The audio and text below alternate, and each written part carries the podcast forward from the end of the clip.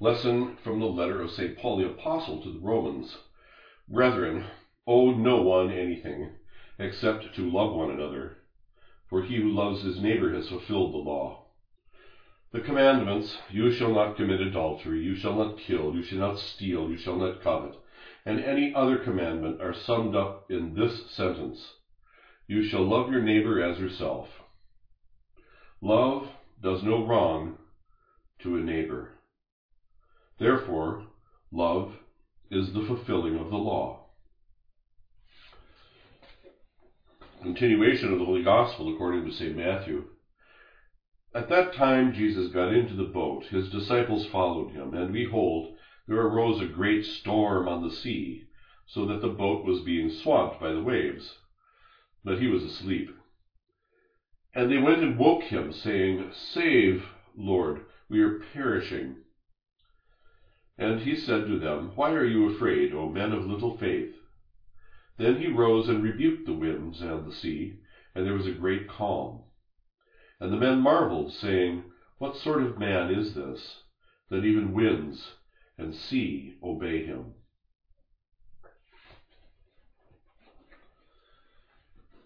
The saving words of the gospel. Well, today we have the famous scene out on the Sea of Galilee uh, in Matthew 8. You know, remember our context.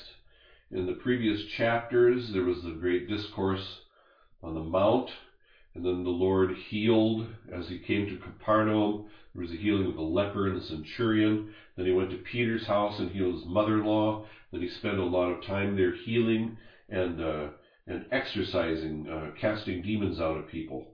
And after this, he said, okay, we're going to go across the sea now. And since they were at Capernaum, which is Peter's home base, they probably, Peter, a professional fisherman, and his, some of his other apostles were uh, pros at handling the boat. They probably used Peter's boat, so they get into, into the, into Peter's boat. And off they go across the sea, and there's a terrible storm. And uh, one of the things I, I learned from uh, a pilgrimage to the Holy Land is how that area of the Sea of Galilee is surrounded by heights, and if the wind were to really whip up, it would it would it would pour down the the air would pour down onto the sea from different directions, and it could create a herringbone sea, which where you have waves crisscrossing, and it could be very difficult. It's very difficult to navigate a sea like that, but it must have been pretty bad if it if it frightened um, these men, who some of whom were real you know professionals and using their boats all their lives on these on the waters that they knew very well. And so we have this situation where the boat is being tossed and tossed and tossed, and yet the Lord is asleep. Well, that's not usually possible in a boat, a fairly small boat that's being tossed around and swamped by waves. I mean, you get wet and you're thrown around. You're not usually asleep. But here's the Lord sleeping, so there must be some point to this. How is it that the Lord is sleeping in this context? Well, St. Augustine of Hippo has a, a, suggestion about this, and I think it's very good, and it also helps us to uh, something open in our own lives. Uh, in Augustine, in a very short sermon, uh, one of the shortest that we have of his, by the way, uh, Sermon 63. Uh, we are not quite sure about the date of it, but um, because of its length, um, it could be that it came somewhat later in his career because his his his late sermons tended to be a little bit shorter. But any, in any event, doesn't make any difference. Augustine, in interpreting this episode of the Gospel of Matthew in chapter 8, comments that the Lord was not sleeping pointlessly or only because he couldn't help it because he was, you know, weary because of the work he had been doing in Capernaum, you know, before that. Um, Augustine makes the point that the Lord, who is master over death itself, is certainly going to be then the master over something that's less than death, which is sleep. So his sleeping had a point to it. Augustine goes on and he likens the uh, the church to this boat, which I uh, am very interested in, especially because if it's Peter's boat then it's Peter's bark. And the church is often described as the bark of Peter, Peter's boat. So Augustine likens the church to a paltry piece of wood, a phrase taken from the book of wisdom. A paltry piece of wood. However, then he shifts the image and he makes the analogy of the boat to be with that of our own heart. Say we hear an insult of some sort, or something that would otherwise uh, provoke us to to rage and or frustration uh, or anxiety and so forth. Say we hear something and that it provokes in us a strong reaction. Well, this is like the wind and the waves battering this little little boat. It disturbs our hearts and it rocks them. And just as the boat is tossed in the water and threatened with being overwhelmed or or shipwreck, so too disordinate anger and maybe desire for revenge and all of the negative things that comes from having an unsettled heart um, threaten us too with a kind of spiritual shipwreck, a spiritual swamping. Um, and why? Because Christ is asleep in our hearts. He's not awake and active in our hearts. This is Augustine talking. Christ is asleep in our hearts because we have not given him his due. And once Christ is awake in our hearts, again, then the storm calms and we recover ourselves and we recover our, our composure. Now, moving away from Augustine and back towards something that uh, I had actually uh, talked about and written about not too long ago, um, when we had the gospel, we had the we had a, a discussion of meekness. And meekness is one of the one of the things that the Holy Spirit brings to those who are in the state of grace. Um, and the Lord talks about um, uh, to learn from Him, to learn meekness from Him. Now, meekness is not timidity. Uh, it mustn't ever be confused with cowardice. Um, he, meekness is the fruit of the interior balance of the soul in harmony with God. It leads the soul to perfect self possession. And so when we see people losing control, that is the opposite of meekness. However, a person who has this meekness remains calm and patient no matter what's going on. And this is a, a sign of Christ being in the heart. We can also talk about it as the indwelling of the Holy Spirit. Um, there's a, a, very, very wise priest uh, who belongs to the SSPX named Father Patrick Troadec. And he's written some beautiful books on different seasons of the year. And he had a, he had a little description, uh, he had a little discussion of meekness. And uh, he said that, um, let's see uh, if I can find this quote here. Ah, yes. this quality comes across even in the slightest details of daily life for example, a gentle person, in other words, a person who has meekness, does not open a door or move a piece of furniture in the same way as a person lacking that quality.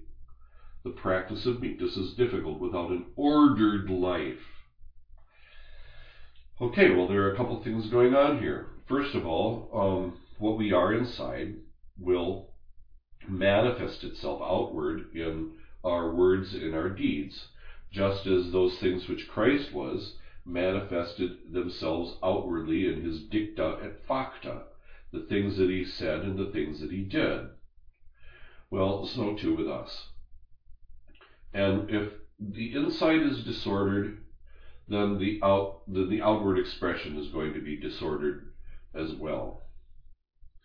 If Christ is asleep in our hearts, as Augustine makes the point, then there's going to be this disordered fear, anxiety, and different desires that flow from those negative things that have that have that could serve to provoke us.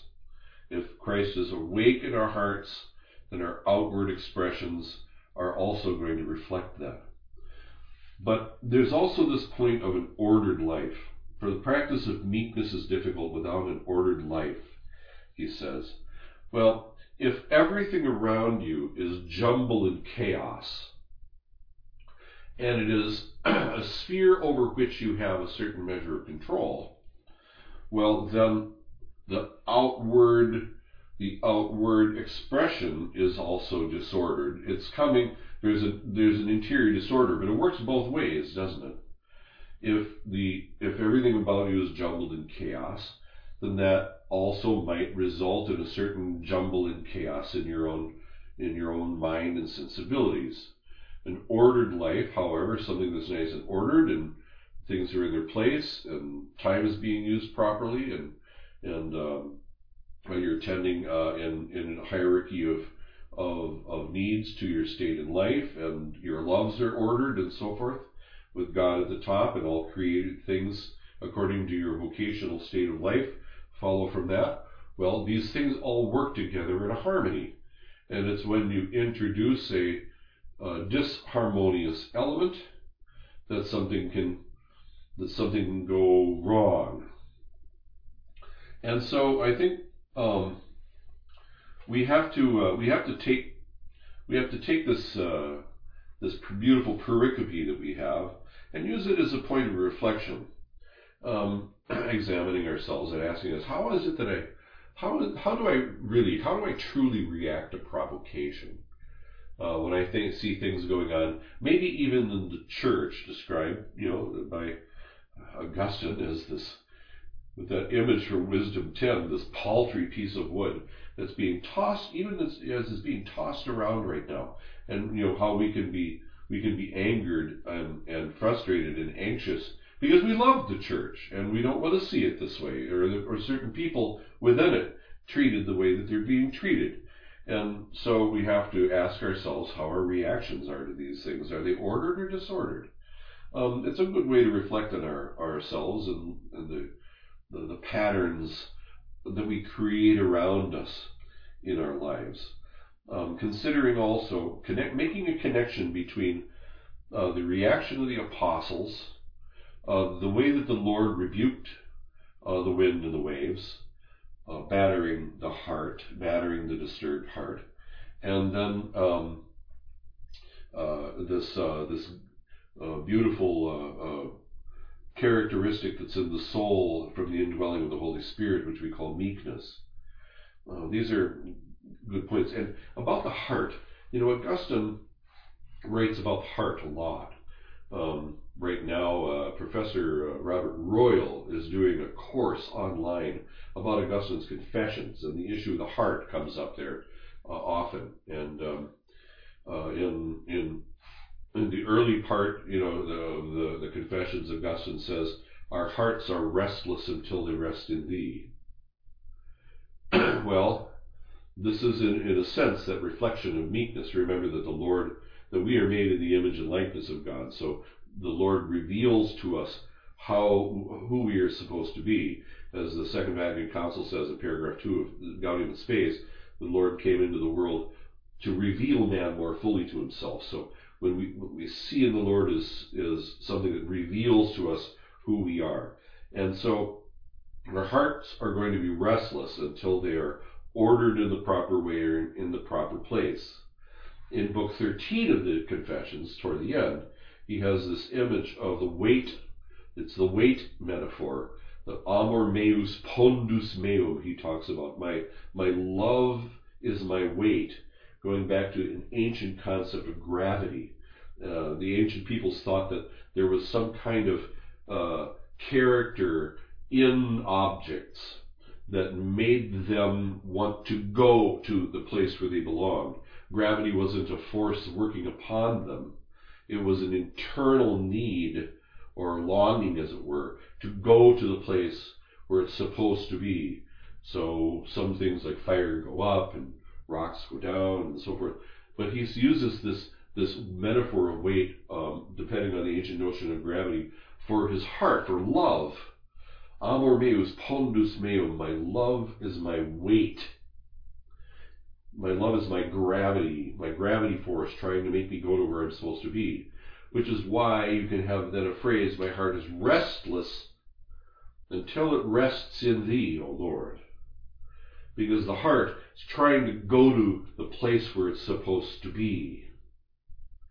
And um, uh, there is a just to make a just to make a, a kind of a, a, a banal analogy. Um, uh, Harry Potter, uh, Harry Potter movie. I know some people are some people say that Harry Potter movies are terrible. Um, I've seen a couple of them, and you know they're well, they're they are what they are. And uh, leaving aside all the issue of uh, the magic or witchcraft or something like that, there's a scene in which they they're this house is a wreck, and uh, one of the wizards uses a waves his wand thing and uh, to put it all back into order. And um, so there's this a few seconds of all these objects whirling around in the room and going back to where they're supposed to be. They're scattered in chaos and total disorder. And then they all are whizzing around and going, things are going back in shells and putting themselves back together and so forth. And at the end, when everything is kind of calm, there's this funny little squeaking sound. And uh, it, as, it's, as it seems, uh, the Harry character has his foot on one of the little cut glass pieces that belongs in a chandelier. And it's it's it's wiggling back and forth and making this little squeaky sound. And as soon as he picks his foot up off of it, it goes zip, ding, and pick and attaches itself to the chandelier again, where it is still. Kind of a banal image, but it's it's just to help drive the point home that when there's disorder, there's going to be restlessness, anxiety, fear. Uh, one can become more easily provoked, confused, and, and put off of one's true vocation. Whereas if Christ is awake in the boat of the heart, um, then uh, there is every reason to be calm because we are exactly um, where we are supposed to be, even if it's in the midst of a storm.